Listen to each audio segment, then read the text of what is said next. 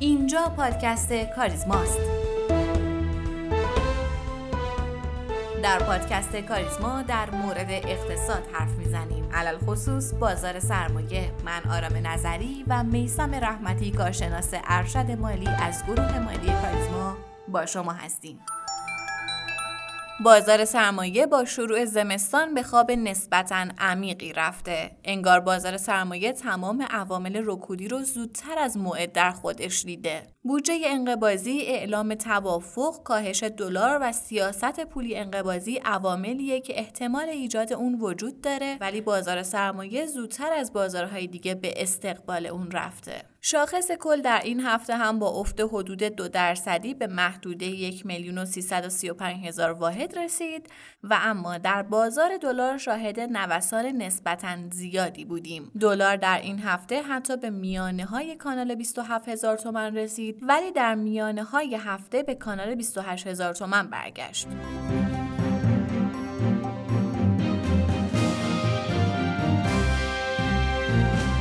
سلام و روز خوش خدمت شما شنوندگان و همراهان پادکست کاریزما. این 61 کمین اپیزود از پادکست کاریزماست که در تاریخ 22 دی ماه 1400 ضبط شده. من در کنار جناب رحمتی هستم. جناب رحمتی سلام و روز خوش. عرض سلام و ادب خدمت شما و همه شنوندگان عزیز و آرزوی سلامتی دارم خدمت همه شما. آقای رحمتی توی این هفته بیشتر توجهات به بازار دلار بود به خاطر نوساناتی که توی این هفته شاهدش بودیم. علت این نوسانات چی می‌تونه باشه؟ خب عامل اصلی و مهم بازار دلار در این روزها خبرهای برجامیه. همونطور که در هفته های گذشته توضیح دادیم بازار دلار به خبرهای مثبت برجامی به شدت حساس شده و این موضوع می‌تونه به شدت بازار رو با نوسان همراه کنه. بنابراین دلیل اصلی اون انتظارات معاملهگران این بازار از خبرهای مثبت و ایجاد توافق در وینه هرچند به نظر می‌رسه سیاستگزارم از این عامل به خوبی در حال استفاده کردنه و با ایجاد خبر مثبت عرضه رو در بازار بیشتر می‌کنه و جایی که احساس می‌کنه بازار توان بیشتر برای کاهش نداره در طرف تقاضا حاضر میشه تا بتونه نقدینگی رو در بازار دلار کنترل کنه. اما از نظر تکنیکالی هم ما شاهد از دست رفتن یک محدوده حمایتی بسیار مهم در این هفته بودیم. قیمت 28500 تومن حمایت بسیار قوی بود که از نظر نموداری این محدوده شکسته شده و هر برگشتی به این محدوده به عنوان پولبک محسوب میشه. به نظر من سناریوی نوسان در محدوده 26100 تومن تا 28000 تومن محتمل ترین حالت برای میان مدت بازار دلاره. جناب رحمتی این هفته توی بازارهای جهانی هم یک نوساناتی به وجود اومده بود شاخص دلار و نرخ‌های برابری ارز کشورها و همینطور رمز ارزها در مورد این چند تا مورد هم یک مقدار صحبت کنیم اگر یادتون باشه ما در هفته های گذشته در مورد بازارهای جهانی وقتی می‌خواستیم صحبت کنیم یکی از آیتم های مهم رو صحبت های آقای پاول رئیس فدرال رزرو بیان می‌کردیم. در این هفته شاهد صحبت های نسبتا متفاوت بین اعضای بانک مرکزی و رئیس بانک مرکزی بودیم. اعضای فدرال رزرو به شدت اعتقاد به کاهش سریع ترازنامه بانک مرکزی آمریکا دارند و همین عامل باعث ریزش شاخصهای بورسی و بازارهای ریسکدار شد. اما بعد از اون آقای پاول صحبتهای متعادل تری را انجام داد و گفت که کاهش ترازنامه به اواخر سال 2022 موکول میشه. همین باعث ریکاوری در شاخصها و جفت ارزا شد. اما نکته بسیار مهم اینه که به نظر می‌رسه کاهش ترازنامه بانک مرکزی سریعتر از زمانی باشه که آقای پاول اعلام کرده. و همین عامل در واکنش شاخص دلار و قیمت اوراق قرضه مشاهده میشه در همین زمان که این پادکست داره ضبط میشه شاخص دلار در محدوده 96 ممیز 55 واحده که بعد از صحبتهای آقای پاول با اصلاح همراه شد الان در حال ریکاوریه بازده اوراق هم ریزشی هن. بنابراین در سال 2022 که قطعا شاهد افزایش نرخ بهره هستیم و کاهش ترازنامه بانک مرکزی هم می‌تونه از 6 ماهه دوم سال شروع بشه بازارهای جهانی رو می‌تونه با اتفاقات بیشتری همراه کنه و واکنش منفی احتمال بیشتری داره. وضعیت بیت کوین به چه صورت جناب رحمتی؟ چون خیلی از شنونده ها کنجکاون و دوست دارن که تحلیل های بیشتری از این رمز ارز بشنون. اگر بخوایم در مورد بیت کوین صحبت کنیم صرفا میشه تکنیکالی اون رو بررسی کرد. از نظر نموداری بیت کوین کانال سعودی میان مدت خودش رو در قیمت 55 هزار دلار از دست داده و به محدوده حمایتی مهم 39 تا 40 هزار دلار رسیده. از دست دادن این محدوده مهم می‌تونه این رمز ارز رو تا کانال 29 هزار دلار هم کاهش بده. اما به نظر من روند بیت کوین نوسانیه. محدوده 47 هزار واحد یک مقاومت بسیار قویه که می‌تونه مانع رشد این رمز ارز بشه. در نتیجه نوسان بین محدوده 40 تا 47 هزار واحد فعلا محتمل ترین سناریو درباره بیت کوینه.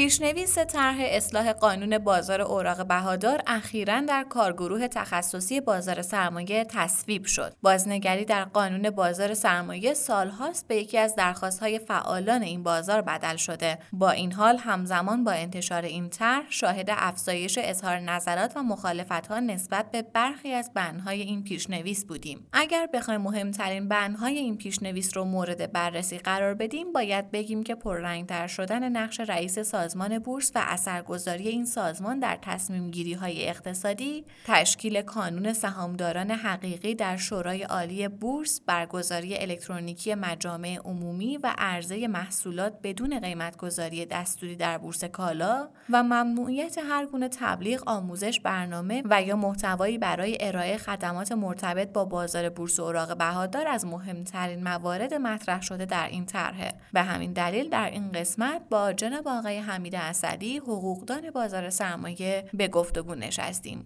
با ما همراه باشید. توی این قسمت از پادکست کاریزما ما در نظر داریم که مسئله پیشنویس طرح اصلاح قانون بازار سرمایه رو که این چند وقته اخیر خیلی حاشیه های مختلفی توی بازار ایجاد کرده و فعالان و کارشناسان مختلفی راجع به صحبت کردن مورد بحث و بررسی قرار بدیم.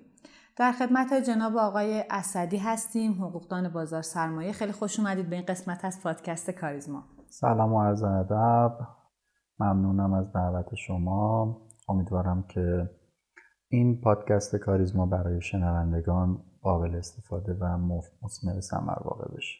ممنونم زنده باشید. جناب اسدی توی پیشنویس طرح قانون بازار سرمایه ما شاهد هستیم که یک سری اتفاقات افتاده و یک سری تغییرات هست که خب نسبت به قانون فعلی بازار میشه گفت خیلی مشهوده. یک سری از موارد کاملا حذف شده یک سری موارد جدید وارد این قانون شده وارد پیشنویس شده.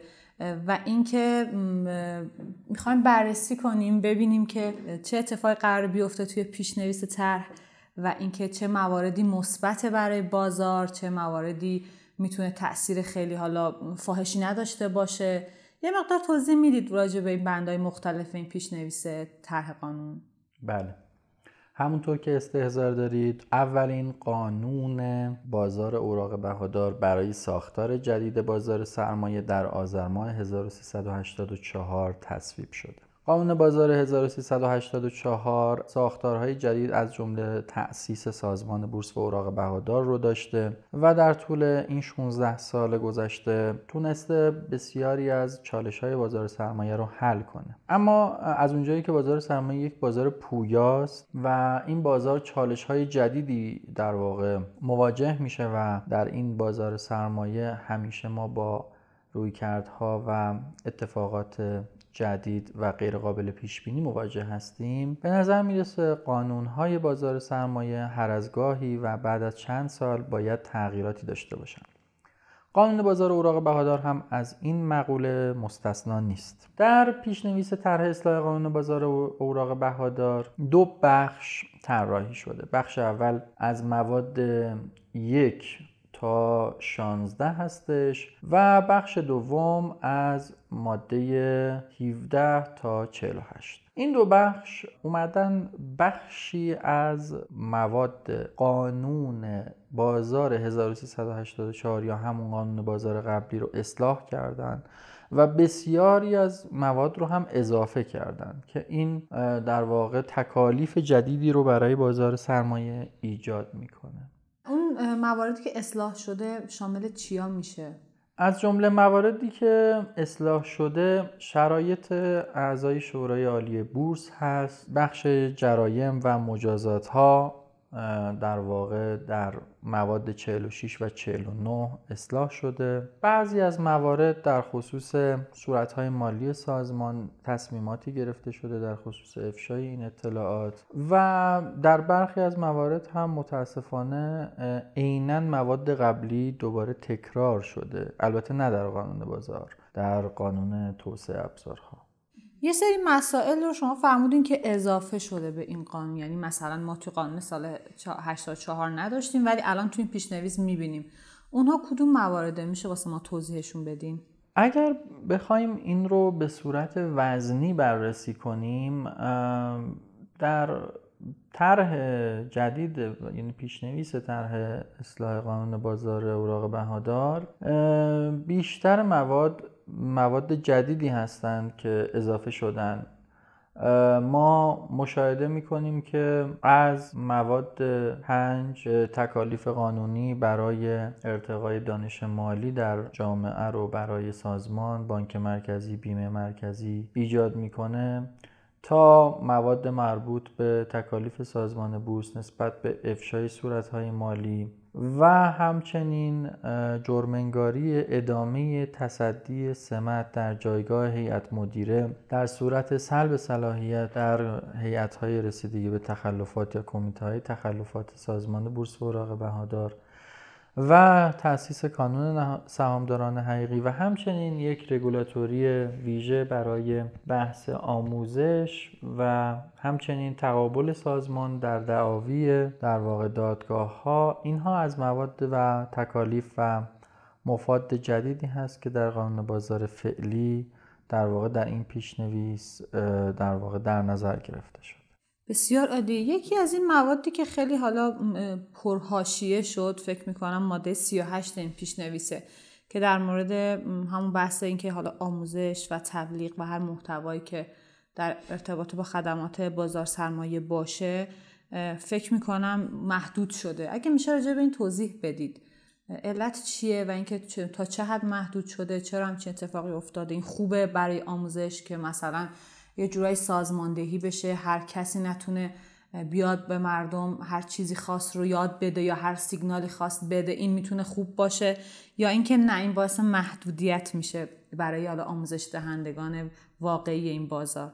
این مقدار راجبش توضیح بفهمیم ببینید در بحث آموزش چالش واقعا در بازار سرمایه یک چالش جدیه. اجازه بدید من یه خورده این موضوع رو باز کنم. ما در بازار سرمایه فقط با بحث آموزش مواجه نیستیم بلکه با جرایم حوزه آموزش مواجه هستیم. ببینید ما در بند یک ماده 49 قانون بازار فعلی اومدیم هر گونه فعالیتی که مستلزم اخذ مجوز از سازمان بورس هست رو جرمنگاری کردیم که در صورتی که فرد بدون مجوز به این فعالیت مبادرت کنه تحت پیگرد کیفری و تعقیب قانونی و تعقیب کیفری قرار می‌گیره در مراجع قضایی. و لذا این یک نکته بسیار مهمه که چرا اولا قانونگذار به دنبال نظاممند کردن آموزش رفته؟ پاسخ این سوال رو باید در چند دسته بررسی کنیم. ببینید آموزش بستری است برای ورود به فعالیت های غیر مجاز در بازار سرمایه. متاسفانه گاهی اشخاص از آموزش شروع می‌کنن و به مشاوره سرمایه گذاری می‌رسن یا به سبدگردانی می‌رسن. و این در واقع به نوعی یک بستری رو برای اقدامات مجرمانه ایجاد می‌کنه. این که می‌بینیم قانونگذار و اشخاص نگارنده دغدغه داشتن در اینجا. دلیلش اینه که آموزش در بازار سرمایه اولا باید تخصصی باشه. بازار سرمایه یک بازار حرفه‌ای و تخصصیه. لذا تمامی اقدامات اون بازار هم باید تخصصی و حرفه‌ای باشه. از طرفی عنایت داشته باشید که خود آموزش دهندگان بازار سرمایه در شرایط فعلی بازار سرمایه خیلی به جذب سرمایه در این بازار کمک کردن. یعنی بسیاری از موارد پیش میاد. این اشخاص آموزش دهنده که یک شخصیت در واقع فیمس و معروف رو دارن در بازار سرمایه و در بازارهای دیگه باعث جذب سرمایه هم شدن. لذا ما این تعارض رو و تضاد رو باید حل کنیم. یعنی اینکه نه اجازه بدهیم که آموزش بستری برای فعالیت های غیر مجاز دیگه مثل سبدگردانی غیر مجاز یا مشاوره سرمایه گذاری غیر مجاز بشود. و نه اینکه اجازه بدهیم که با سلب آموزش مانع از ورود سرمایه های جدید به بازار سرمایه بشیم. خب ماده 38 کمی در این مورد به نظر می‌رسه که با بیدقتی مواجه شده. ببینید آموزش یک نهاد مالی در بازار سرمایه نیست که مبادرت به اون نهاد مالی باعث بشه که مشمول بند یک ماده 49 بشه. در واقع خود مثلا آموزش مثل آموزشگاه رانندگی نیست تو بازار سرمایه که اگر کسی بدون در واقع مجوز اقدام به آموزش رانندگی بکند مجرم باشد چون ما اصلا نهادی تحت عنوان آموزش نداریم در بازار سرمایه یک نهاد مالی نداریم حالا چالش کجاست؟ چالش اینجاست که این نهاد مالی رو که حذف کنیم چی میمونه؟ خب ما باید بیم برای آموزش چارچوب بذاریم. چارچوب آموزش چیست؟ یک آینامه که در این ماده 38 پیش بینی شده. این آین نامه هم شورای عالی بورس به کجا پیشنهاد میده؟ هیئت وزیران. حالا این چارچوب می‌تونه تخلفاتی رو برای اشخاصی که بدون مجوز مبادرت به آموزش می‌کنن ایجاد کنه. چالش ما کجاست؟ اینجاست که اگر اشخاص تحت نظارت جزو اون افرادی که آموزش غیر مجاز میدن نبودن چی؟ شما فرض کنید یک شخص حقیقی در خارج از بازار سرمایه اقدام به فعالیت آموزشی بکنه خب تنها راهکاری که قانون برای این در نظر خواهد گرفت تعقیب کیفری و جرمنگاریه ولی حالا این مسئله خب درسته یعنی می‌تونه می‌تونه خیلی کمک کننده باشه به اینکه ما بیایم یه جورایی اون آموزش هایی که منجر به شاید مشاور سرمایه گذاری های غیر مجاز و یا مثلا سبدگردانی ها و کلا سیگنال دی های غیر مجاز میشه رو بگیریم. ولی خب یه مقداری هم باید قبول کنیم که خب محدود میشه یعنی یک سری از این چون که یه چارچوب تعیین شده قطعا یک سری از افرادی که واقعا دارن توی این بازار حالا آموزش های مفید هم میدن با محدودیت مواجه خواهند شد. اگر بگذریم از بحث حالا آموزش که خیلی هم رسانه ها و حالا فعالا و کارشناسای مختلف هم صحبت کردن در مورد این ماده پیشنویس می‌خوام به طور کلی نظر شما رو بدونم به عنوان حقوقدان بازار سرمایه که به نظر شما کاستی های این طرح نواقصش و کلا جای خالی چی رو توی این پیشنویس شما به عنوان حالا کسی که قانون بازار سرمایه رو به خوبی باهاش آشناس می‌بینه یعنی اینکه چی باید توی این پیشنویس باشه که نیست و یا چی هست که نباید باشه یعنی واقعا لزومی نداره تو این شرایط باشه. ببینید در بازار سرمایه ما چالش های زیادی داریم. یکی از اون چالش هامون بحث نظارت هست بحث ضوابط و معیارهای نظارت هست. بحث مشکلات هسته معاملات و معاملات روزانه هستش. بحث بازگشایی نمادها و چالش های این تیپی. بحث مجامع که خب مشکلات خیلی زیادی رو داریم ولی کن در این پیشنویس البته چند ماده ای رو به بحث مجمع اختصاص بله برگزاری الکترونیکی بله. مجمع ها و اینکه این خوبه این می‌تونه بمونه. اما مشکلی که ما داریم اینه که در حال حاضر حاشیه ها در این پیشنویس بسیار غلبه پیدا کرده. مثلا ما واقعا در حال حاضر نیازی نداریم که در حوزه ارتقای دانش مالی در همه در واقع جنبه ها ورود کنیم. دانش مالی یک دانش گسترده است و طبیعتا متولیش هم بازار سرمایه نیست و ورود کردن در این حوزه طبعاتی رو برای بازار سرمایه ایجاد می‌کنه. و نکته بعدی در بحث کانون سهامداران حقیقی هستش. کانون سهامداران حقیقی الان هم قابلیت تشکیل داره. لزوما نباید در قانون بیاد. همچنین در مواد انتهایی این پیشنویس به ممنوعیت قیمتگذاری دستوری اشاره شده. خب قیمت گذاری دستوری قبلا هم طبق ماده 18 قانون توسعه ابزارها ممنوع بوده. باز هم اینجا تاکید کرده ممنوع است و غیر قابل اعتبار و بدون اعتبار هست. در حالی که الان ما می‌بینیم قیمت گذاری دستوری هم بعضی وقتا می‌ذارن و شاید بد نبود قانونگذار در این زمینه به مجرمانه بودن قیمت گذاری دستوری اشاره می‌کرد و یک حکمی رو برای این موضوع اضافه می‌کرد. به نظر می‌رسه که ما در قانون جدید نیازمند تغییرات گسترده ای هستیم و نیاز داریم که چالش ها رو دوباره یک بار بررسی ارزیابی و در واقع ریگولاتوری کنیم. خیلی ممنونم جناب اسدی. خیلی خوشحالیم که تو این قسمت از پادکست کاریزما با ما بودید. خواهش می‌کنم. امیدوارم موفق و پیروز باشید